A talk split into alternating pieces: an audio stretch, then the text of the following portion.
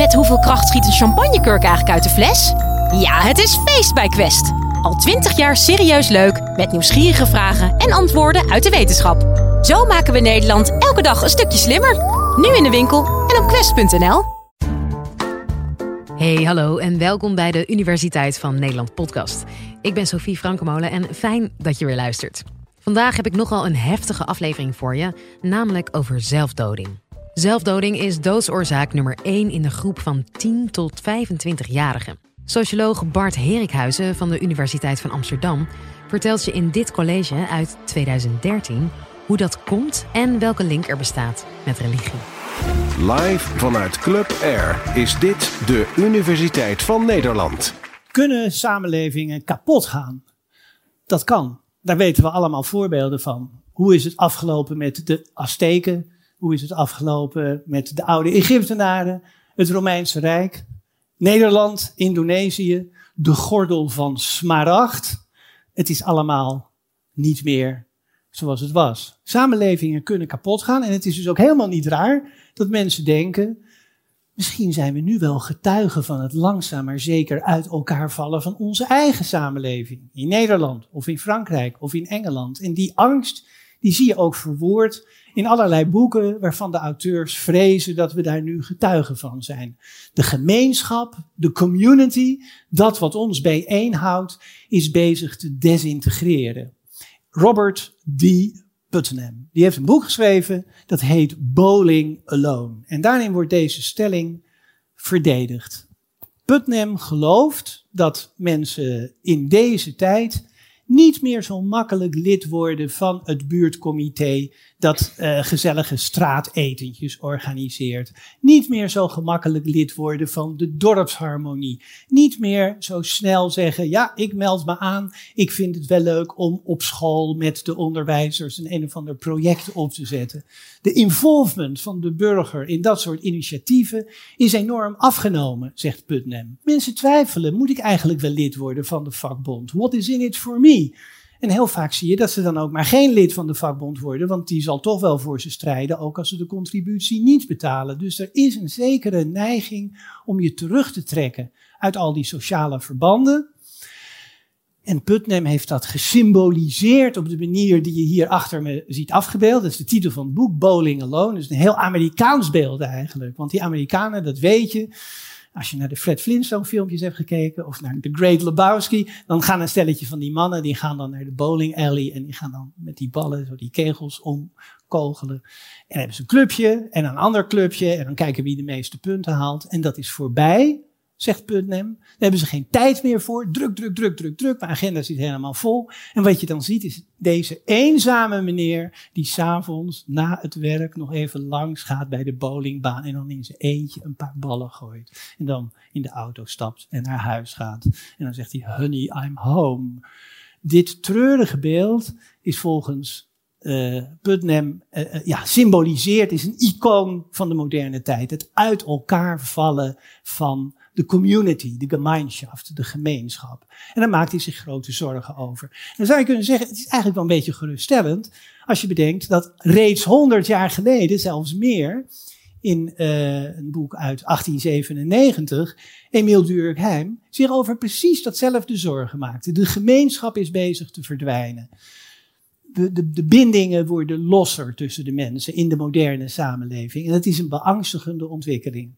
En hoe zou, ik, heb al gezegd, Durkheim was iemand die wilde operationaliseren, toetsbaar maken, onderzoek doen. Je moet het wetenschappelijk maken. Je moet er niet filosofisch over klagen en zeuren. Het gaat allemaal de verkeerde kant op.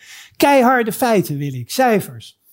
Hoe zou je nou de teloorgang van de gemeenschap, hoe kan je daar nou een harde indicator voor vinden? Je zou kunnen zeggen, als de criminaliteitscijfers stijgen, roofovervallen, dat is een indicator van de sociale, het sociale cement brokkelt af. Of het aantal echtscheidingen stijgt. Durkheim koos een andere indicator en dat is een verdomd interessante.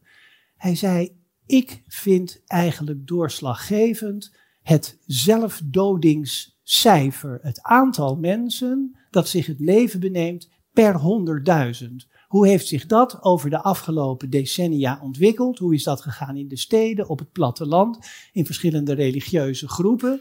Een van de redenen dat hij die zelfdodingscijfers zo interessant vind, is ze bleven zo stabiel. En dat zijn ze trouwens nog altijd. Jaar in, jaar uit kom je ongeveer op hetzelfde aantal uit. En je kunt dus, zegt Durkheim, aan het begin van het jaar eigenlijk al voorspellen, op basis van de statistische gegevens van de afgelopen decennia, hoeveel mensen in het komende jaar zich het leven zullen benemen. Hoeveel mannen, hoeveel vrouwen, hoeveel mensen in de stad, hoeveel mensen op het platteland, hoeveel mensen in die en die beroepen, hoeveel mensen in die en die leeftijdscategorieën. Dat, dat weet je al aan het begin van het jaar.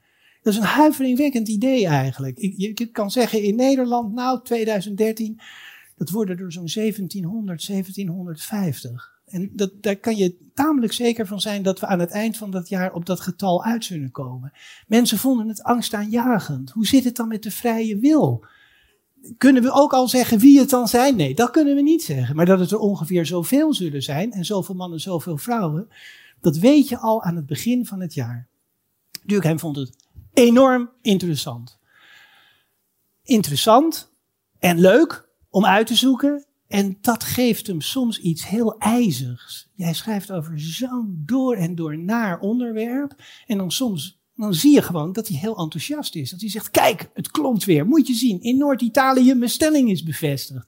En dat enthousiasme van de wetenschapper doet me erg denken aan het enthousiasme van een dokter die kanker onderzoekt. En die op een gegeven moment zo helemaal in zijn research zit, dat hij ook helemaal vergeet dat hij het eigenlijk over een afgrijzelijk verschijnsel heeft.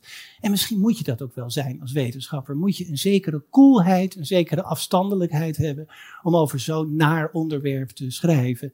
Een van de dingen waar hij heel goed in is, is het weerleggen van theorieën die volgens hem niet kloppen. Daar begint hij eigenlijk zijn boek mee. Er zitten eerst een heleboel hoofdstukken waarin hij laat zien, het heeft niks met de, de stand van de sterren te maken bijvoorbeeld. Dat dachten mensen. Van ja, als dan uh, de, de, de stier hoog aan het firmament staat, dan zie je ineens de zelfdodingscijfers stijgen. Nou, had Durkheim kunnen zeggen, ik geloof niet in astrologie. Dat is allemaal kletskoek, wil ik niks mee te maken. Nee, hij neemt de cijfers erbij. Nou, interessante hypothese. Laten we eens kijken of het klopt. Of een andere theorie, die echt heel plausibel klinkt, namelijk in landen waar de dagen vooral in de winter kort en de nachten lang zijn, en waar het koud is buiten, daar zijn de zelfmoordcijfers natuurlijk hoger dan in landen waar het warm is. Want als het zo koud is en de nacht duurt zo lang, ja, dan zit je maar thuis te tobben en, en, en, en een beetje te piekeren over al je verdriet. Terwijl in een zuidelijk land, ga je de deur uit en dan ga je naar het marktplein, dan kom je je vrienden tegen, dan zeg je, ik zit er toch zo mee. En dan slaan ze op je schouder en dan is het leed alweer geleden. Nou, die theorie, zegt Durkheim, daar klopt niks van. Het zou kunnen, maar kijk maar naar de cijfers. En ik heb van de week nog even gekeken, de cijfers van nu. En inderdaad, daar klopt niks van. Jullie denken misschien, sommigen in de zaal denken misschien, Zweden, Noorwegen, Denemarken, verschrikkelijk hoge zelfdodingscijfers. Is niet waar.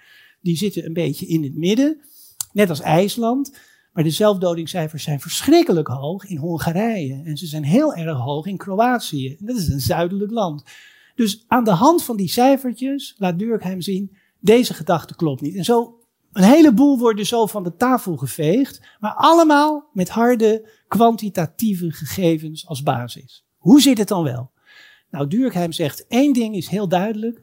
Getrouwde mensen, daar zijn de zelfdodingscijfers lager dan bij mensen die niet getrouwd zijn. Dat, dat is een samenhang die overal uit blijkt. En dat is ook wel begrijpelijk, want getrouwde mensen, niet alleen hebben ze een binding met elkaar, maar door die binding, dat gezin, vaak ook kinderen, hebben ze ook weer andere netwerkbindingen met andere families en met de school van de kinderen en met andere echtparen, die zijn meer in het netwerk ingesponnen dan de vrijgezellen. En zeker de gescheiden mensen. De zelfmoordcijfers onder gescheiden mensen zijn heel hoog. En in Nederland, heb ik nog even nagekeken, is dat nog altijd zo. Eén jaar na de echtscheiding is de kans van mannen op zelfdoding relatief erg hoog. Dus wat Durkheim daar analyseert, dat is nog steeds waar. Hij ziet ook grote verschillen tussen religieuze groepen. De Joodse gemeenschap, waar hij zelf uit afkomstig was, die werkt, zoals hij dat formuleert, beschermend. De katholieke gemeenschap wat minder, de protestantse gemeenschap nog wat minder. En de ongelovigen, daar zijn de zelfdodingscijfers hoog. En dat heeft niet te maken met de inhoud van de religieuze overtuiging. Dat heeft alleen maar te maken met de hechtheid van de gemeenschap. De ongelovigen, de atheïsten, die hebben helemaal geen gemeenschap. Die kennen elkaar nauwelijks. Die zeggen van, eh, heb je het nieuwe boek van Dawkins gelezen? Goed boek, hè? Ja, vond ik ook een goed boek. Dat is hun gemeenschap. Terwijl die Joodse gemeenschap, die mensen zien elkaar elke zaterdag in de synagoge, die letten een beetje op elkaar, die komen bij elkaar over de vloer. Dat verklaart de verschillen tussen de religieuze groepen.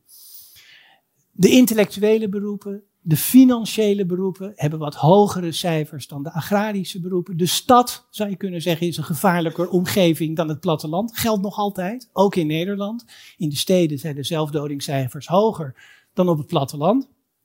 De conclusie van Durkheim uit het hele onderzoek is, het heeft inderdaad heel veel met cohesie te maken en de cijfers stijgen en ze stijgen door en we moeten nadenken over oplossingen hiervoor, want het is echt een groot en groeiend probleem. En ik onderbreek even Durkheim, het is het echt, het is het nog steeds. Ik heb de laatste weken er een hele hoop over zitten lezen. En uh, in Nederland, de laatste jaren, is, zijn de zelfdodingscijfers weer flink aan het omhoog gaan. Voor mensen in de leeftijdscategorie van 15 tot 30 is zelfdoding de belangrijkste doodsoorzaak. 15 tot 30, de belangrijkste doodsoorzaak. Belangrijker dan kanker, belangrijker dan hart- en vaatziekten, belangrijker ook dan verkeersongevallen. In uh, Newsweek stond een paar weken geleden een grote cover story over het verschijnsel zelfdoding. En daarin zag ik toen een zin staan die me, die me verraste, dat wist ik eigenlijk niet. Er stond, als je het wereldwijd bekijkt, en dat is moeilijk, hè, want er zijn landen waar dat soort cijfers uitermate onbetrouwbaar zijn.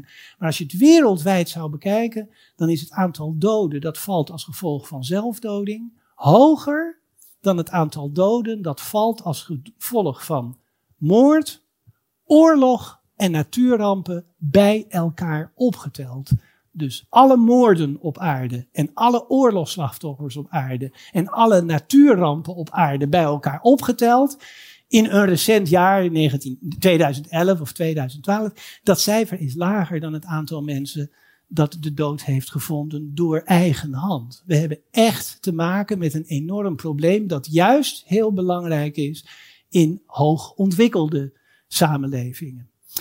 Durkheim heeft heel hard nagedacht over de vraag: wat zou je eraan kunnen doen? Wat is de oplossing van dit probleem? En dat weet hij eigenlijk ook niet precies, maar hij doet een paar suggesties.